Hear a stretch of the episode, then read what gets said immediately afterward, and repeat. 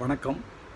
நாகேந்திர பாரதி எனது சிரித்து வாழ வேண்டும் என்ற அமேசான் கிண்டில் மின் புத்தகத்திலிருந்து இந்த சிறுகதை.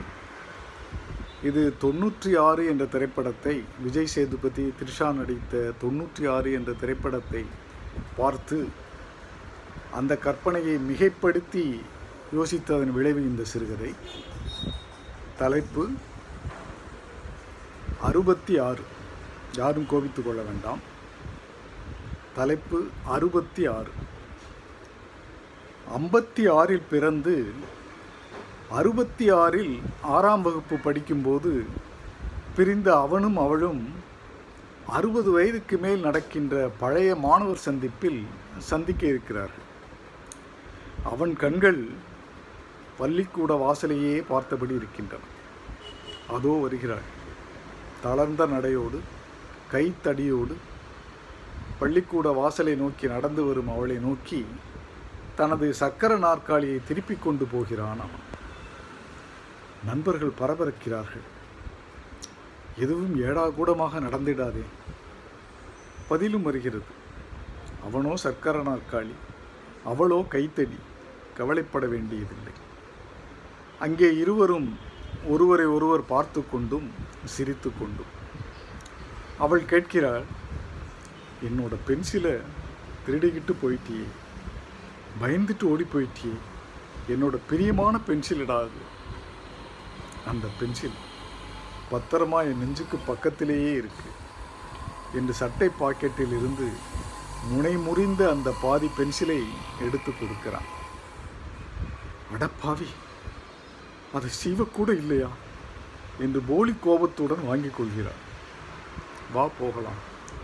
நண்பர்கள் ஏதாவது தப்பாக நினைத்து கொள்ளப் போகிறார்கள் என்று அவனோடு சேர்ந்து பள்ளி மைதானம் நோக்கி. ஏ என்னடி? இப்படி இழைச்சு கூடி போயிட்ட? என்ன மாதிரியே? என்று அவளை அணைத்துக் கொள்கிறாள் அவளின் தோழி. தோழிகளின் கைக்குடி கைத்தடிகள் உரசிக்கொள்கின்றன நட்பின் நெருக்கத்தில் கைத்தடிகள் நழுவி விழுகின்றன.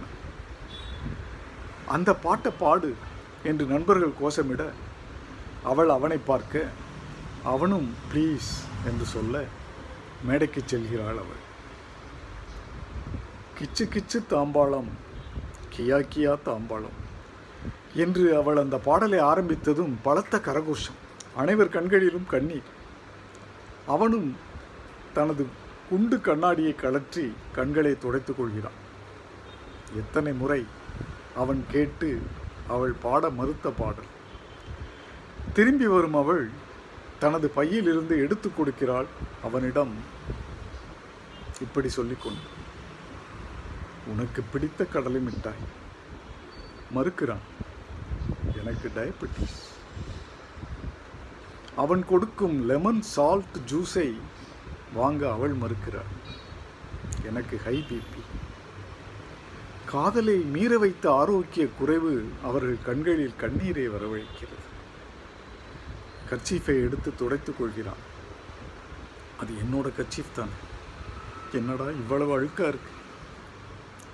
உன்னோட வாசம் போயிடக்கூடாதுன்னு துவைக்கவே இல்லை.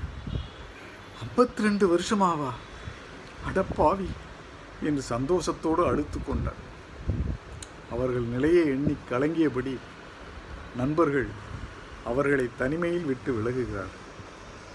ஒன்றும் நடந்து விடாது என்ற ஒரு தைரியத்தில்.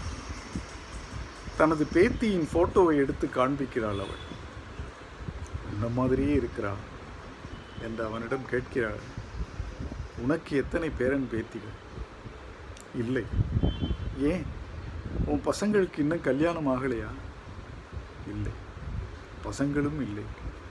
என்று சொல்லும் அவனை உற்று பார்க்கிறாள்.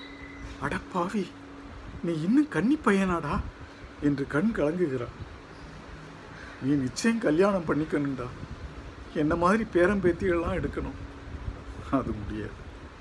பேரம்பேத்தி எடுக்கணும்னா முதல்ல பிள்ளைங்க பெற்றுக்கணுமே நான் கல்யாணமே பண்ணிக்கலையே முடியாது என்று அவனை இரக்கத்துடன் பார்க்கிறான்.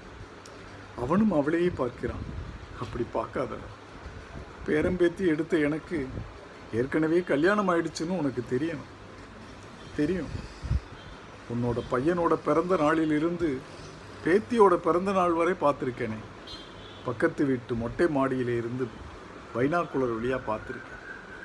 அடப்பாவி என்றவள் அவன் நெஞ்சில் குத்து அழ முயல அவன் தடுக்கிறான்.